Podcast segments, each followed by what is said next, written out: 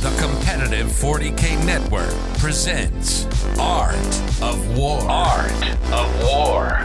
Strategy and tactics. Discussions with the best players on the planet. Now your host, Nick Nanavati. Hey everybody, welcome back to another episode of the Art of War podcast. I am back all the way from I didn't go anywhere, but something did happen this past weekend. The World Team Championships. We have the next few episodes of the show going to be dedicated entirely to that, getting different guests from different countries, doing really awesome stuff, talking about their experience at the World Team Championships, what factions they played, what factions they played against, the environment of the team format. Um, and to start us off, we have a guest who's been on the show maybe a year ago talking about his success with Chaos Space Marines. And once again, we are talking with Alexander Sacco from France about Chaos Space Marines. Alex, how are you doing? Hello, Nick. Hello, everyone. I'm doing fine. You? I'm doing great. Thank you for coming on the show again. I thank you for having me. Yeah, of course.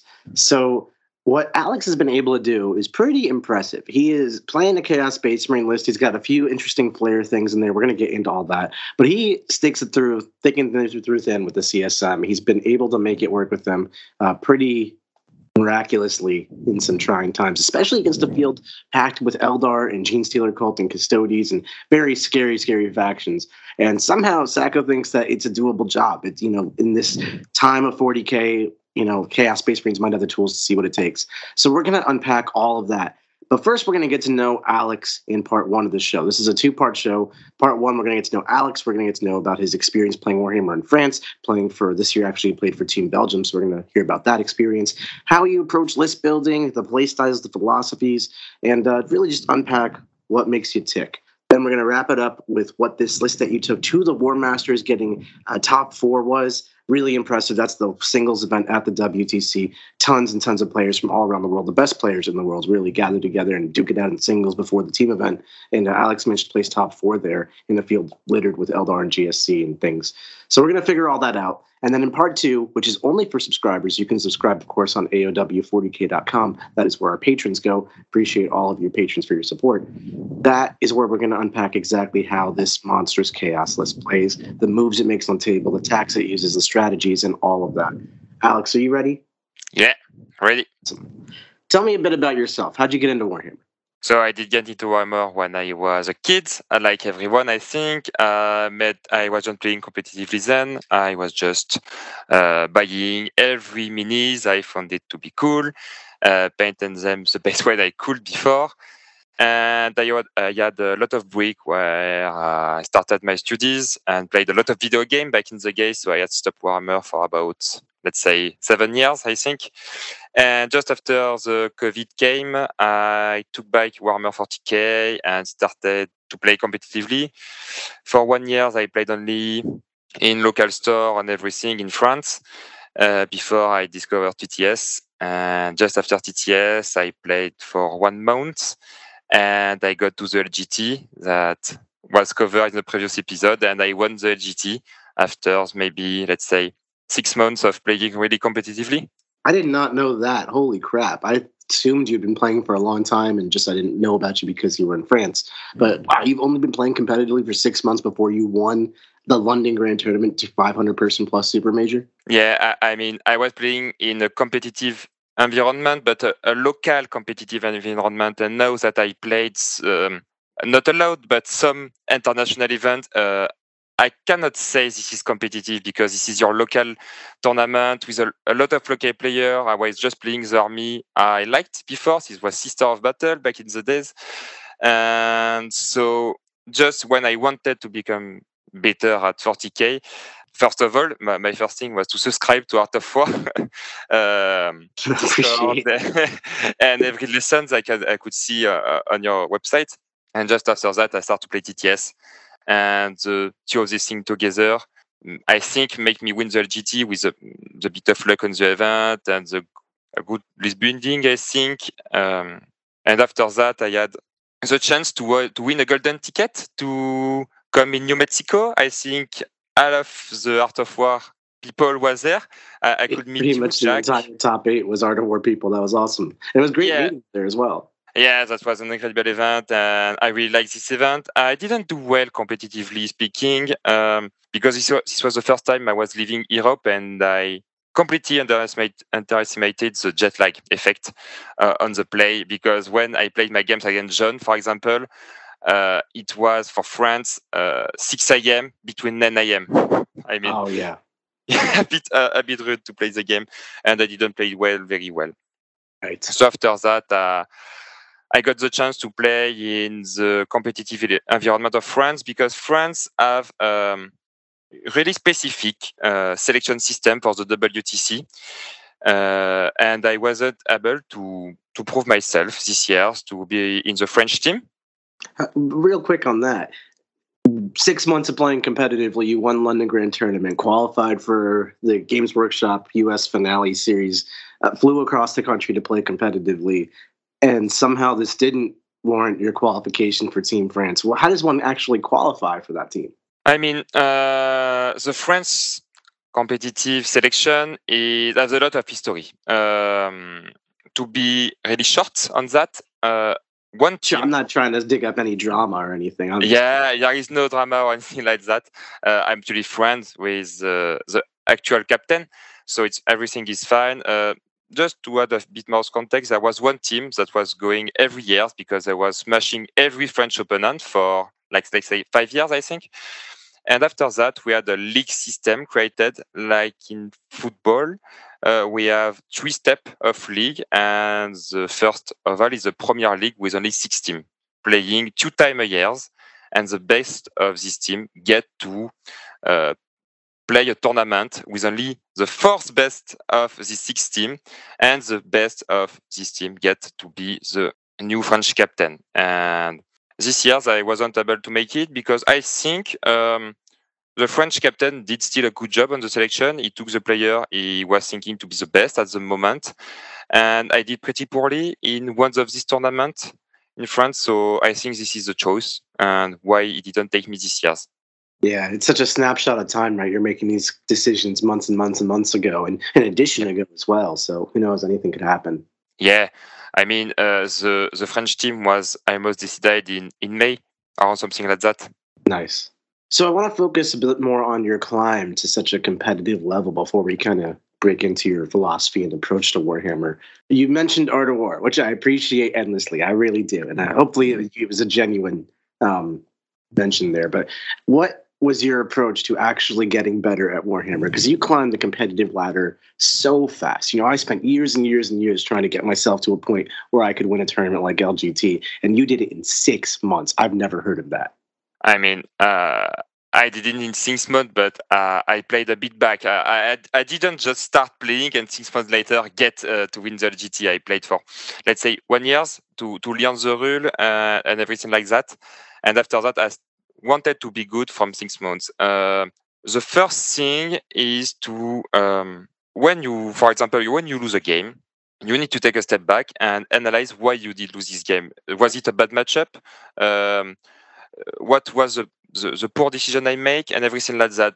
A lot of people tend to to blame a loss on luck, for example. Uh, sometimes it can happen, but that doesn't explain everything of the game. You you could have made a better decision, uh, and if your decision is only relying on uh, an overall, for example, I don't think that's a good decision then.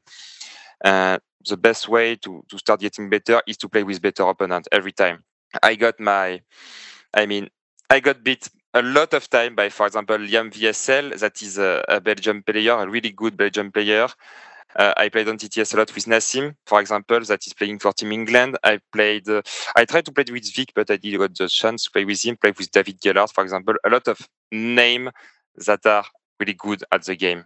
So uh, when you're when you're at this caliber of a player, I suppose, it's not that hard to play other players of that caliber. But if you're some dude from France, and you walk up to Nassim from England, I'll just mention it since you did, and you're like, hey, could you play me in a game of Warhammer on T T S? Does that work? Does he just say yes to that? Do you find really amazing players to just play with you, or do you have to like build yourself up? How do you do that? Mm, I mean, that's a bit unfair because I think you have to build yourself up. Uh, this is just after that I win the L G T that I got invite on some Discord. I, uh, I got the chance to play a lot of great players that was interest in my playstyle. But before that, you're right, it's really hard to get, like, say, good player to play with you, because the good player won't learn many things and he want to get better. So we play player of this caliber. Then the solution, I think, is to uh, do a lot of theory crafting uh, of the game on your list, of the game style, um, the meta, do a lot of analyze. There is a lot of websites, actually, that, that are really helpful. Let's say StatCheck, for example, uh, StatCheck Review, um, StatCheck uh, Analyze are really great. Art of War, Listen, Coaching. All of these things can actually help you uh, to getting better at forty K. I really think. Yeah, it kind of sounds like the tools are there, basically, to get your baseline, right? This podcast is a great example, but, you know, our, all of our services, the War Room, coaching, there's a lot of ways you could just get better. And then playing locally, play against your best local player, that kind of thing. And then you go to tournaments, and it's at tournaments that you can actually demonstrate your skill. And you don't have to necessarily win L G T, but putting up a good performance and rubbing elbows with the right people. I'm sure you made friends with Vic and Nassim and all them when you went over to L G T, and that's part of how you got into those Discord servers. Yeah, I mean, after that, we become... we become friends with the, all of these great players, and this is like a, a, a snowball. I mean, uh, when you, you get good at the game, win event, and when you win event, you get to participate to even more uh, bigger event, and then win it, for example, and then to meet more and more successful people. And after that, you get really fast, uh, better at the game. But for some, let's say, new people uh, or new players that are in a small environment, I really recommend to play on Tabletop Simulator. This is the best thing I could ever recommend, because you get to play a lot, a lot, a lot, and meet people from, let's say, everywhere from your country first, and then everywhere from the world, and you get to learn on so many playstyles, so many tricks, so many things on an index. This is the best thing I, I could ever recommend.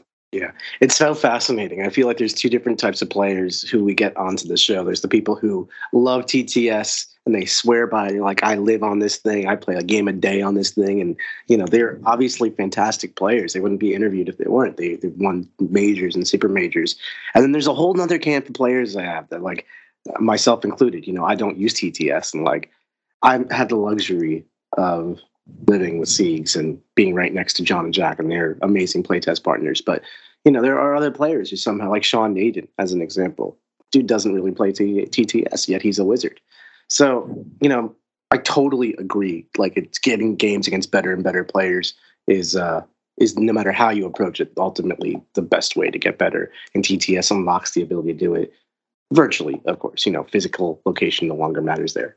So let's flip the script a little bit and talk more about how you approach the game Warhammer uh, competitively. So I, I know that you've played a lot of Chaos in your life, and you did well at uh, London G T. I think there's actually a famous quote from you on this show where you were like, I always take assassinate, which is the most aggressive thing I've ever heard in my life, and, like, completely is the antithesis of my play style. So I'm very curious, how would you describe your own play style and list building approach and view on forty K? All right, so yeah, uh, back in the days, uh, the Emperor Children's secondary and the Chaos Space Marine secondary was re- just really, really, really bad. Uh, you were able to compete with some codex like Necrons that was able to max secondary in three turns, for example, and you needed to be able to double your opponent to win. And this is a play style I like. I play aggressively on the on the game. I I think the best way to get, to the best way to get, to win a forty K game is just to table your opponent. Uh, and every time I try to search an index or a list that makes that possible. And I think C S M back in the days and C S M right now is one of the best army to do that. You just love tabling your opponent. Like, I just I want to make sure you have no models. Very decisive victory. I, I mean, if you have no model left to control an objective or to do a mission, then you win. Uh, I don't think that's the spirit behind my, my game style. Uh, this is not that simple, obviously, but having the tool to force your opponent uh, to lose model quickly, uh, to force screen, for example, like, let's say, Oblitz. I, I know you dislike them a lot, but Oblitz, ah, they are wonderful. I really like them. Uh, I will play a lot. More of them, I think, after that, but we can speak later. Um, Oblites are really good because they force your opponent to screen and to expose units they don't want to expose, and they keep for action. And uh, if they don't, you have another unit to go search in melee. If you table your opponent, you win. I think this is the best advice I can give to, to everyone.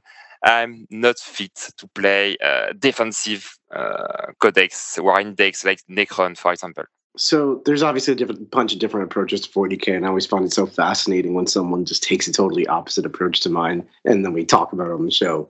So you're, you're looking to table people, and that's a very aggressive approach, and sometimes I find that very difficult and full of risk, right? So C S M's obviously a very good codex for the strategy of I'm going to table you to win this game, so we'll get into that. But just philosophically, if you're putting yourself out there, exposing your army, trying to to get your opponent to die, essentially.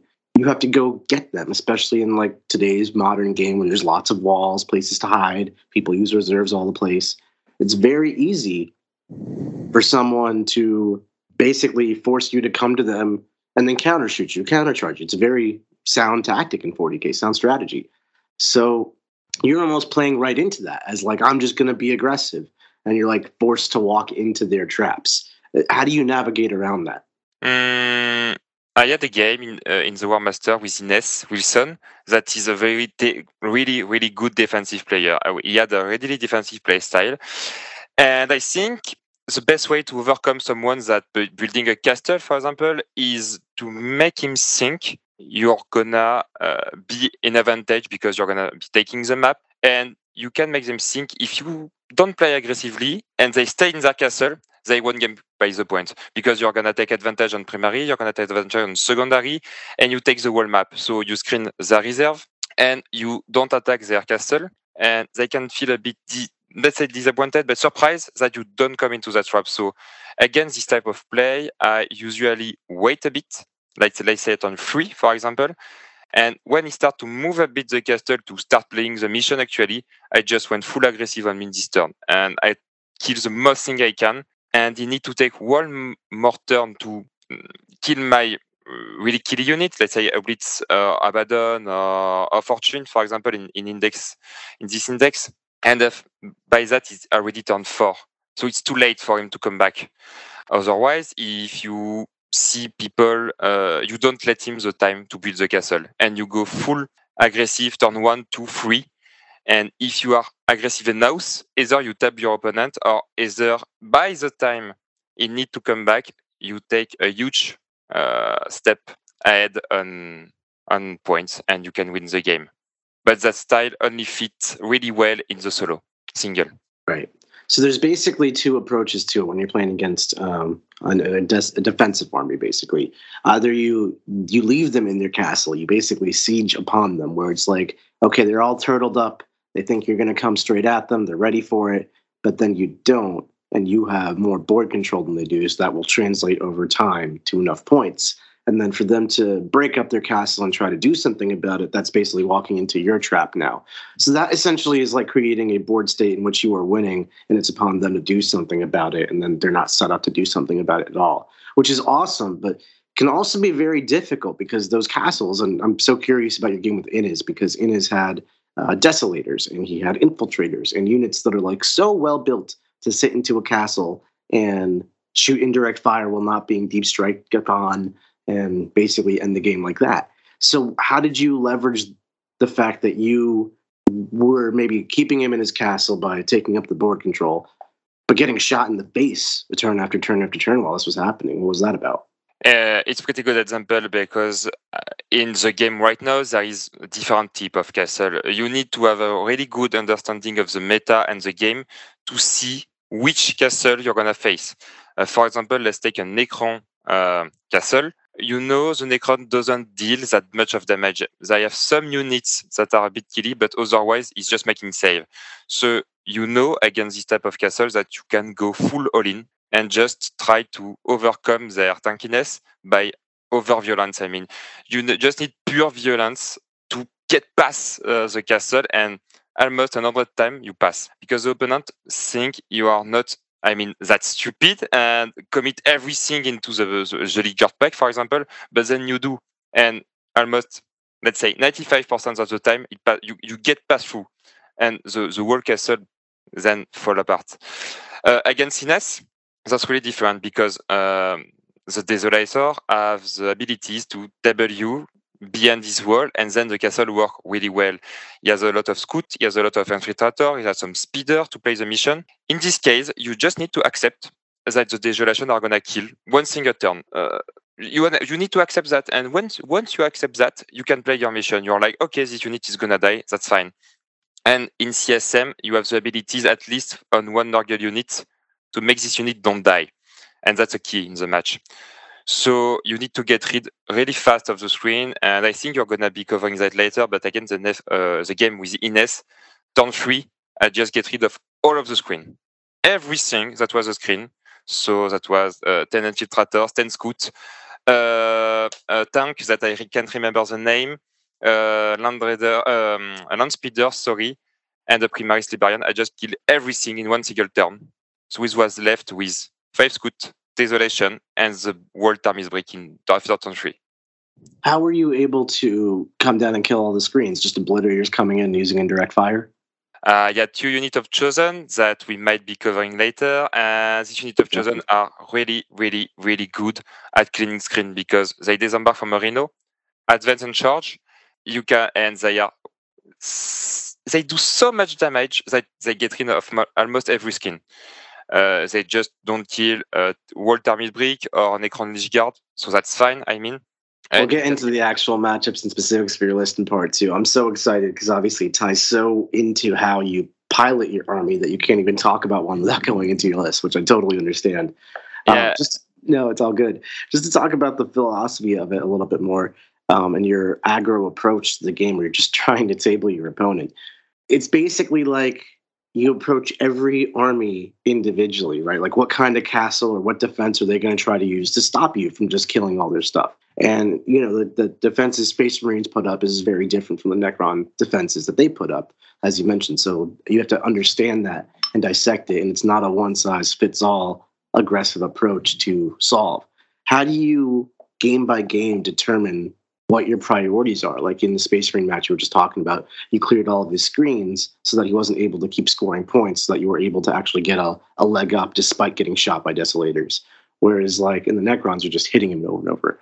Necrons, it's kind of obvious, right? They they come back to life, just hit them. But how do you approach it more match by match by match, I guess? Uh, this takes a lot of time, but you need to read all of the index, obviously, and you need to just not read. Have a real understanding of what the index does. Uh, sometimes you can just gain a free time by just watching, for example, which army win some G T, and you can see a pattern start coming. So there is a craft uh, craft or Eldar with, let's say, two lists. Uh, there is G S E with one type of list. There is uh, Space Marines with every time the same type of units. Let's say Desolator, Infiltrator, Scouts. And every time you see some key units. And you need to understand what this key unit does in the army. So uh, either you are really good at theory crafting and you can do it alone at home. I know some players do that, but personally, I prefer to play a game one or two times against a good opponent who play it, uh, and then I can see how it works on the board. I'm like, okay, this unit does that. All right, I can kill it with it. Mm, okay, that's fine. I do a lot of Matamer uh, on some websites that does really well to see, okay, is, is my unit able to kill this unit almost every time? If yes, that's a good unit to take. Because I'm going to face, uh, let's say, Infiltrator, for example, is my unit of Chosen able to kill five Infiltrators every time? Yes, that's a good unit to take because I'm going to face Infiltrator. And every time I build like that. Uh, there is so much army in forty K that you are not able to build a perfect list to play against every list. Uh, my list had, had a lot of trouble against Crafter Eldar, and I was lucky to not meet them until the semi-final, for example.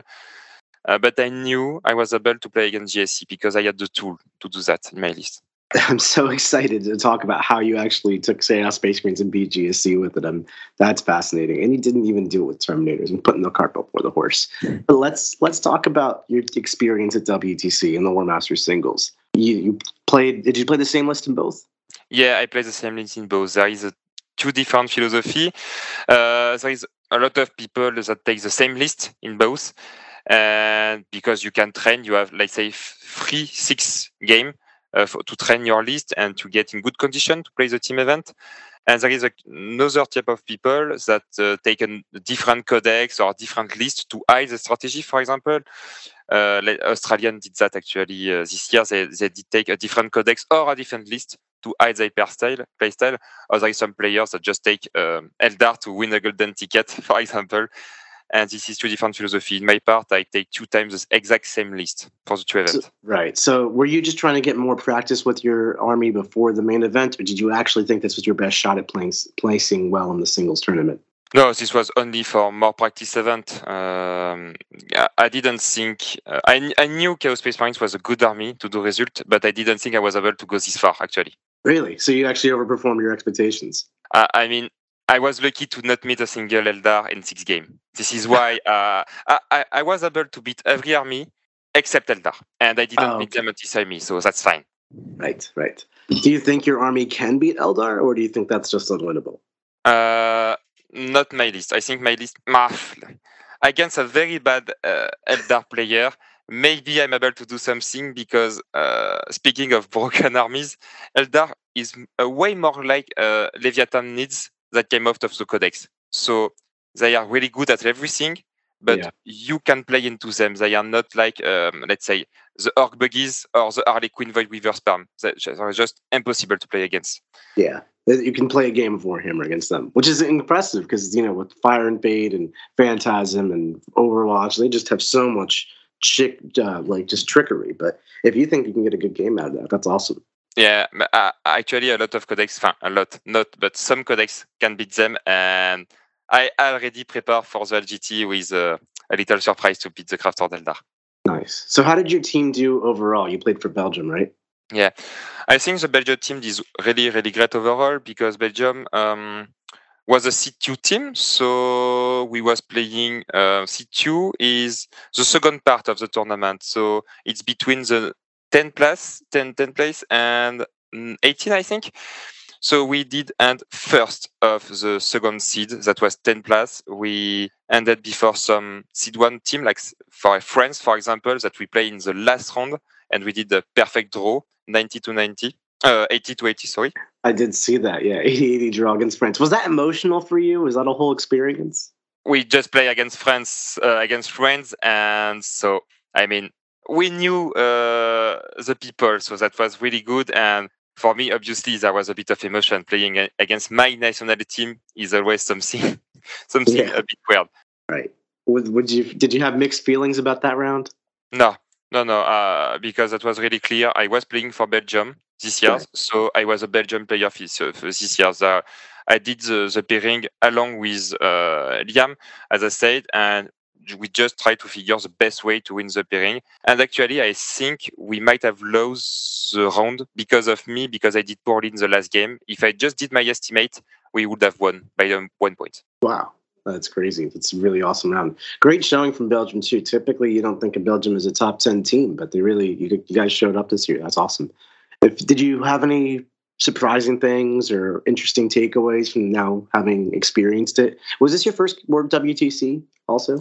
Yeah, this was my first W T C. First Warmaster and first W T C. I played in team only in France, and I'm a lot more of um, a solo single player for international. So I was really happy that I get to play with a team this time.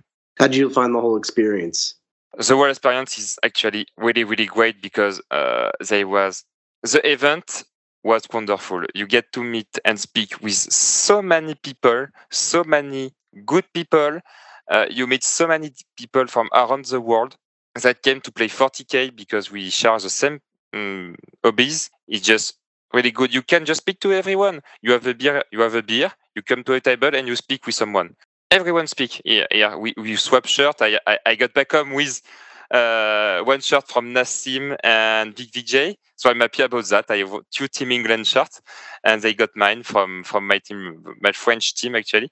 So I think this is just really, really cool. And speaking uh, competitively, this year was really, really good. And I think a lot of people have trained and the overall level just get better and better every year.